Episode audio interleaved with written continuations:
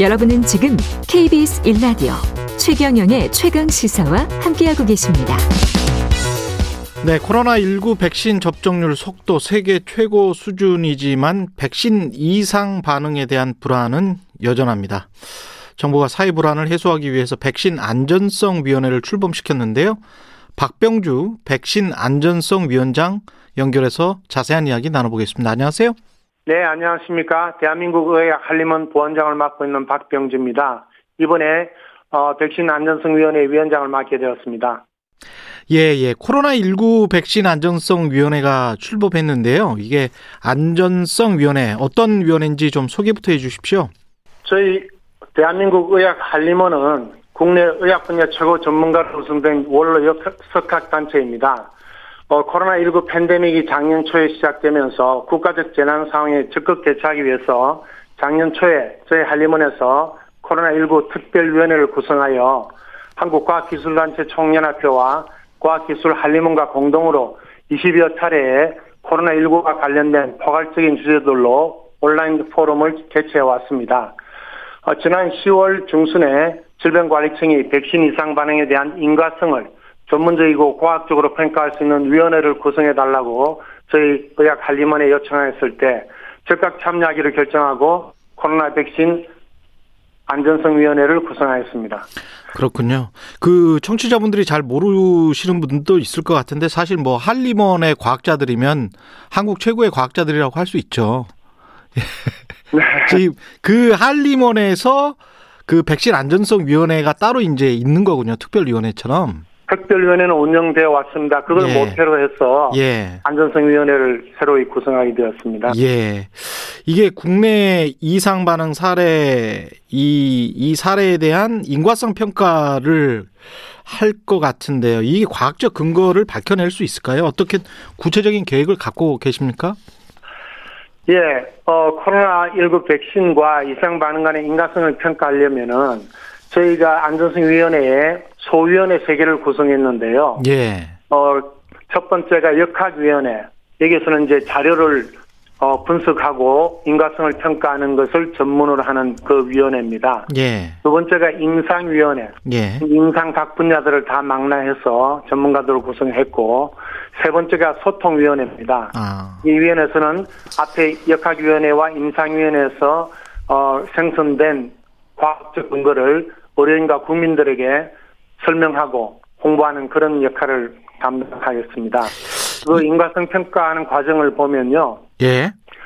먼저 그 역학위원회에서 지금 현재 그 질병관리청에서 예방접종 자료와 이상반응 자료를 가지고 있습니다. 음. 그걸 통계적 분석 기법인 data mining 기법을 적용해서 네. 통계적으로 의미 있는 이상반응, 우리가 실마리 정보라고 하는 것을 찾아냅니다. 예.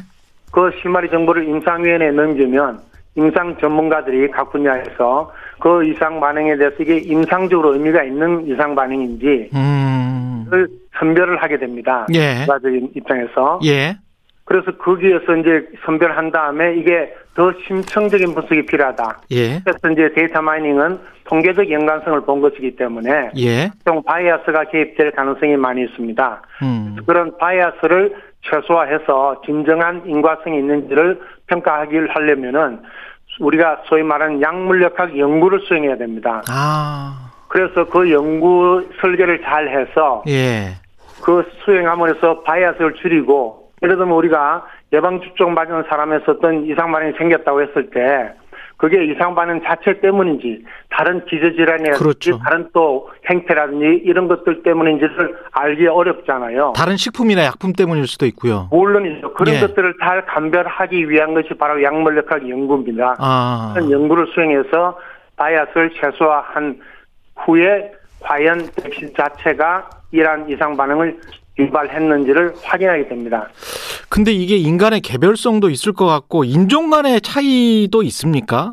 있다고 보십니까? 네, 그래서 그 차이도 지금 최근에 분석된 자료에 의하면 조금씩 그 미국이나 유럽에서 발표된 것과 다른 양상을 보이는 경우가 발견을 하고 있기 때문에. 예. 근데 일반적으로는 백신이라든지 치료 약물의 경우에 그러한 부작용 발생이 우리가 동물과 사람 간의 종간 차이에 비해서 사람의 인종 간 차이는 크지 않은 것으로 알려져 있습니다. 음. 뭐 백인, 황인, 흑인에서 그 차이는 그렇게 크지는 않지만은 그 전혀 이제 그게 없다고 할 수는 없고요. 예. 그리고 특히 이제 코로나 백신 중에 mRNA 백신이 지금 굉장히 각광을 받고 있는데 그렇죠. 이 mRNA 백신은 인류가 이전에 전혀 경험하지 못했던 새로운 백신입니다. 예. 그래서 그 안전성에 대해서는 아직 제대로 알려져 있지 않습니다. 유효성은 어. 지금 높은 걸로 파악이 됐지만은 예.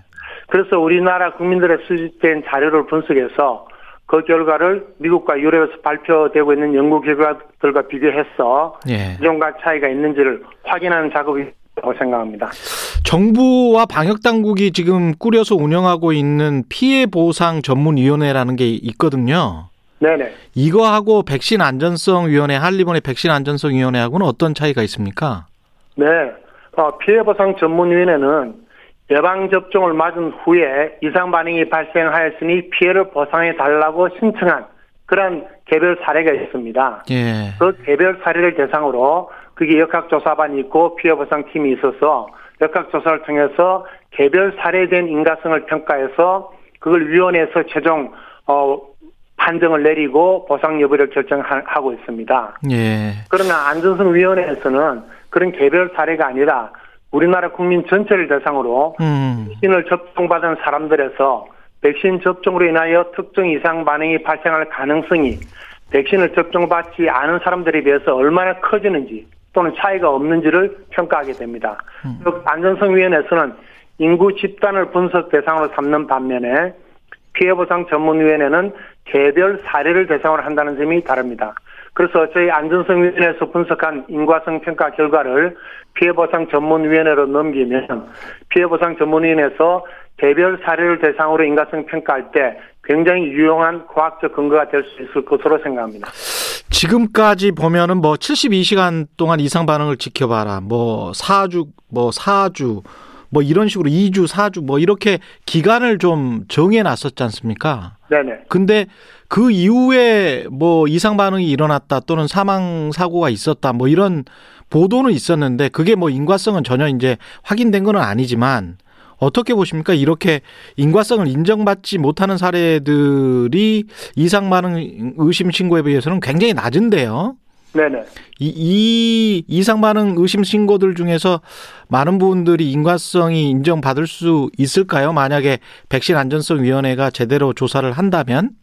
예, 예. 물론 저는 그런 가능성은 있다고 봅니다. 음. 그런데 지금 방금 말씀하신 것처럼 우리가 백신에 의한 이상 반응을 단기 이상 반응과 장기 이상 반응으로 나눕니다. 예. 말씀하신 72시간 뭐 몇, 일주일 이런 것들은 일종의 단기 이상 반응인데. 음. 근데 우리가 단기에 문제가 없다고 해서 장기적으로 볼 때 문제가 없다고 할 수는 없지요. 예. 그래서 장시간에 걸쳐 가지고 우리 인체에 어떤 영향을 미쳐서 그 나타나는 이상 반응들이 충분히 있을 수 있는데요. 예. 문제는 백신이 개발돼서 접종을 하기 시작한 지 기간이 굉장히 일천하지 않습니까? 그렇죠. 뭐 1년 뭐 남짓인데 그런 정도 가지고는 음. 장기간에 걸쳐서 나, 나타날 수 있는 이상 반응을 제대로 파악할 수가 없습니다. 아. 그런 문제가 있고요. 그 다음에 지금 전 세계에서 이 코로나 백신에 대한 안전성을 얘기한 연구를 많이 하면서 논문들을 발표하고 있는데 아직 특정 개개 이상 반응별로 특화된 연구들이 그렇게 많이 있지는 않습니다. 예. 그러다 보니까 우리 그, 그 피해보상 전문위원회에서는 개별 사례를 평가를 하는데 개별 사례라는 것은 특정 이상 반응을 나타낸 거죠. 뇌졸중이라든지 예. 뼈 심장 질환이라든지 이런 특정한 질병 형태로 나타나는 사례거든요. 예. 그러면 여기에 대해서 인과성이 있다 없다를 판단하려니까 음. 또 외국 어디에선가 과학적으로 검증된 노분이 나와가지고 예. 이 백신은 어, 허- 뇌졸중 발생을 유발한다 이런 게 딱 있으면은 아. 아, 그걸 근거로 우리도 인정한다 이렇게 될 텐데 그렇죠. 거기 논문이 아직 없는 겁니다. 연구가 지금 계속 진행되고 있지만은 예. 그렇게 하려면 좀 장기간의 관찰도 필요하고 또 규모도 데이터도 많이 모여야 되기 때문에 음. 아직은 초창기이기 때문에 그게 다 나와 있지가 않습니다. 예. 피해 보상 전문위원회에서는 어떤 근거를 과학적 근거를 가지고 판정을 해야 되는데 음. 근거가 아직 나타나 확보돼 있지 않기 때문에 예. 그냥 전문가적인 주관적인 판단으로 이렇게 내리기는 굉장히 부담스럽고 그런 과학적인 지금 못하다고 생각하기 때문에 지금 유보 상태로 있는 경우가 많이 있게 되는 겁니다. 그 결국은 이제 백신 안전성 위원회가 장기적으로 공부를 많이 해서 그 뭔가를 밝혀내야 될 것 같은데 어, 어느 어느 정도의 시간이 걸릴 것 같습니까? 이거에 완벽히 과학적으로 증명을 해내려면 근데 그거 그게 참 막연한데 우리가 그 예. 현대 의학이 굉장히 많이 발전했지만은 예 인체에 대한 신비가 완전히 지금 밝혀진 건 아니지 않습니까? 그렇죠 예 마찬가지로 지금 예를 들면요. 아주 지금 각광을 받고 있는 mRNA 같은 경우는 이제 유전자를 건드리거든요. 예. 그럼 그게 저 10년, 20년, 30년 뒤에 예를 들면은 암을 유발할 수도 있다. 아 그런 경우는 이거 뭐 며칠, 한두 달 가지고는 도저히 알 수가 없는 겁니다. 그렇죠 그래서 예 좀 단기간에 나타날 수 있는 음. 반응은 다 밝혀서 예. 그에 대한 인가성을 평가해서 인정할 거는 빨리 인정해서 피해를 받으신 분들을 보상해 주는 건 당연한 거지만은 예. 만성적으로 나타나는 것까지 다 확인됐다고 할 수는 없기 때문에 아, 그런 부분들에 대해서는 장기적으로 지속적으로 그런 것을 추적 관찰을 해가지고 확인하는 그런 어, 끈질긴 노력이 그 국가 차원에서 알겠습니다. 필요하다고 저는 생각합니다. 예, 알겠습니다. 오늘 말씀 감사하고요. 박병주 코로나19 백신 안전성위원회 위원장님이었습니다. 고맙습니다. 네, 감사합니다. 네, 11월 15일 월요일 KBS 일라디오 최경련의 최강 시사 오늘은 여기까지고요. 저는 KBS 최경련 기자였습니다. 임명희님 오늘 방송 들으니 돈을 버는 노하우는 큰 돈의 흐름을 흐름을 따라가는 것이라는 흐흐 이렇게 말씀하셨네요. 위선아님 항상 청취합니다. 월요일 파이팅입니다. 말씀하셨고요. 예, 성장주가 가치주가 되고 가치주가 또 성장주가 되고 이렇게 하면서 시간의 흐름에 따라 이렇게 좀 변하는 것 같습니다. 흐름과 그 대세는 꾸준히 좀 봐야 될 것 같고요. 저는 KBS 최경련 기자였습니다. 내일 아침 7시 20분에 다시 돌아오겠습니다. 고맙습니다.